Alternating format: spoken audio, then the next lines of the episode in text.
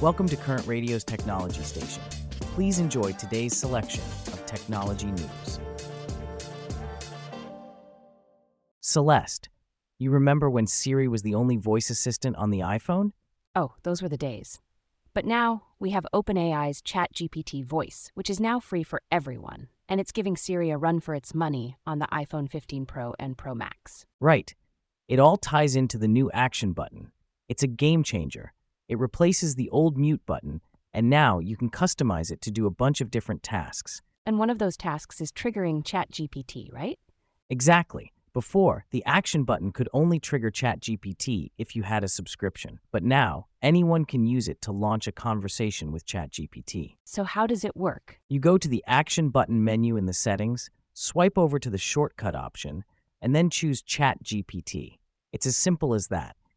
But you do need to have the Shortcuts app on your iPhone first. And then you can just press and hold the action button to start a voice session with ChatGPT. Exactly. It's like having Siri, but smarter. And you can choose from five different voices for your ChatGPT assistant Ember, Sky, Breeze, Juniper, and Cove. That's quite a range. But what if I want to use the action button for something else? Well, there's a lot of flexibility. You can use it for common tasks like ordering coffee from Starbucks, starting a workout, or even calling a favorite person. And other apps are supporting this feature too, right? Absolutely.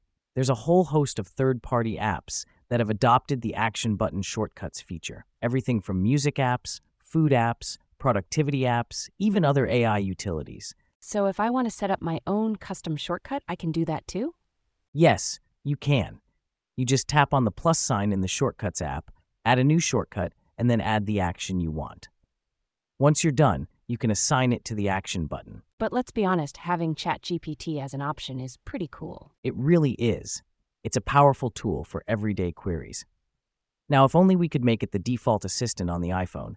From the world of tech and AI, let's shift gears to the realm of finance and investments. We've been discussing the exciting new developments with OpenAI's ChatGPT voice and the action button on the iPhone. Now let's dive into a recent move by one of the biggest names in investment, Warren Buffett's Berkshire Hathaway, and their surprising exit from a major investment in Paytm. Stay tuned as we unpack this intriguing story. So, Celeste, remember when Warren Buffett's Berkshire Hathaway made a big investment in Paytm back in 2018? Of course, it was a huge deal. The first direct startup investment in India by Berkshire Hathaway, right? Exactly. Well, they just exited their position in One 97 Communications, Paytm's parent company, and it wasn't exactly a profitable venture. Really? But they invested about $260 million at a valuation of 10 billion. That's a significant stake. Yes, but they only managed to secure a return of less than 160 million. They sold their remaining position for 121.6 million. So they actually lost around 40% on their investment. Wow, that's quite a hit. But Paytm had a pretty impressive IPO, didn't they? They did, but their shares fell dramatically afterwards. They debuted at 25.8 apiece, but fell to as low as 558 cents a year ago. They've since rebounded a bit, ending Friday at $10.73. That's still a far cry from their initial price. But what about their financials? Well, it's not all bad news. Paytm's F2Q24 revenue growth was strong at 32% YOY, and they've been seeing some profitability improvements.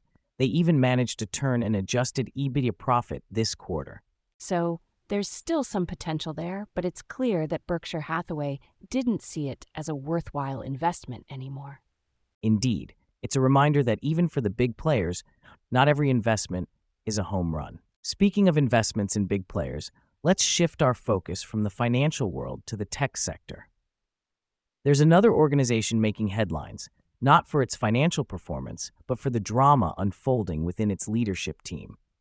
This time, it's not about the money, but about power, diversity, and the future direction of artificial intelligence. So, Celeste, OpenAI has been in the headlines quite a bit recently, hasn't it? Indeed, James.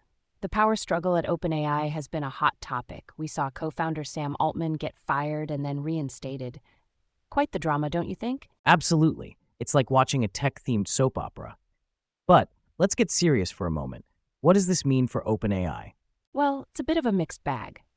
On one hand, Altman's return could be seen as a victory for the startup. But on the other hand, the new board of directors is entirely white and male, which is a step back in terms of diversity.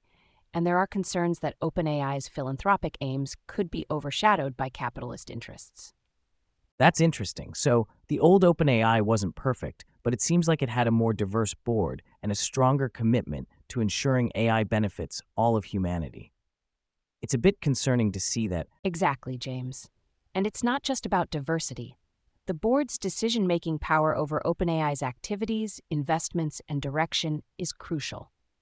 The company was originally tied to a nonprofit that held a majority stake in OpenAI's for profit side. This unusual structure was established with the best of intentions, but it seems things got complicated once investors and powerful partners got involved. Right. And we saw some of that complication play out when Altman was fired. Microsoft CEO Satya Nadella was reportedly furious about the decision, and several investors were contemplating legal action against the board if they didn't reinstate Altman. It seems like Altman's exit put a lot at stake, including a potential sale that could have boosted OpenAI's valuation significantly. Indeed. And it's not just the investors who were upset. Almost all of OpenAI's employees signed a letter threatening to resign if Altman wasn't reinstated. But it's also worth noting that these employees had a lot to lose if OpenAI collapsed. That's true. But in the end, Altman won the battle. He's back at the helm, and OpenAI has a new board. But the question is at what cost? That's the million dollar question, James. While some, like Salesforce CEO Marc Benioff, are celebrating Altman's return as a victory, others are not so sure.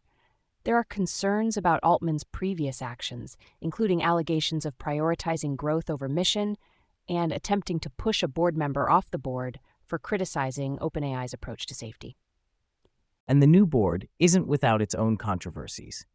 It's currently all male, and there are concerns about the lack of deep knowledge about responsible AI use in human society. Exactly.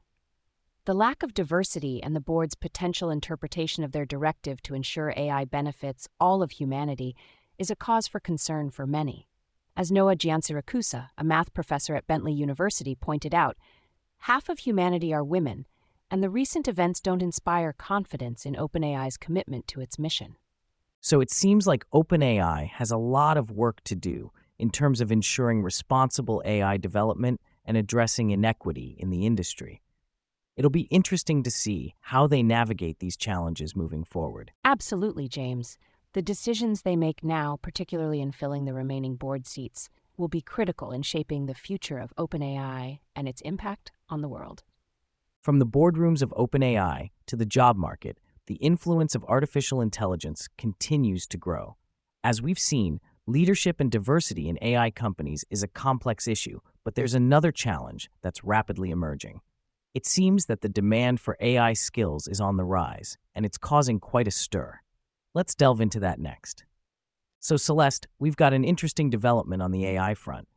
A recent study shows that job posts for generative AI skills have skyrocketed by 2,000% since March. It's a hot commodity. Wow, that's a huge increase. But it's not surprising considering how AI is revolutionizing various industries. But I heard there's a shortage. Exactly. The demand is high, but the supply is low. This has led to the idea of appointing a chief AI officer, or CAIO, to spearhead AI efforts in companies. Dylan Fox even suggested that every Fortune 500 company should have one. But hold on, James. What about startups and smaller companies? They might not have the resources to hire a CAIO full time. Good point, Celeste. That's where the concept of a fractional AI officer comes in. It's a part of the recent trend of fractional leadership, where seasoned executives work across multiple clients, providing their expertise where it's needed. So it's like having a part time AI expert that sounds like a smart move, especially for companies that can't afford a full time AI executive. Yes, and it's not just about affordability. Given how new generative AI technology is, having experience across multiple companies gives these fractional executives an edge. They're exposed to a broader range of scenarios and solutions. Interesting. But what about ROI? It's not easy to measure the return on investment for AI early in the adoption curve. You're right, Celeste. However, the key driver for generative AI adoption is likely to be increased productivity and workflow efficiency. That's the first stage, or Horizon 1, of AI adoption. A recent study showed that generative AI can lead to significant improvements in workflows, with participants completing tasks more quickly and efficiently. So the first step is improving internal processes and then. Well, the next stage, or Horizon 2, is improving customer experience. With AI, companies can provide more personalized digital experiences to their customers. So it's not just about internal benefits, it's also about staying competitive in the market. I see. So it's a win win situation.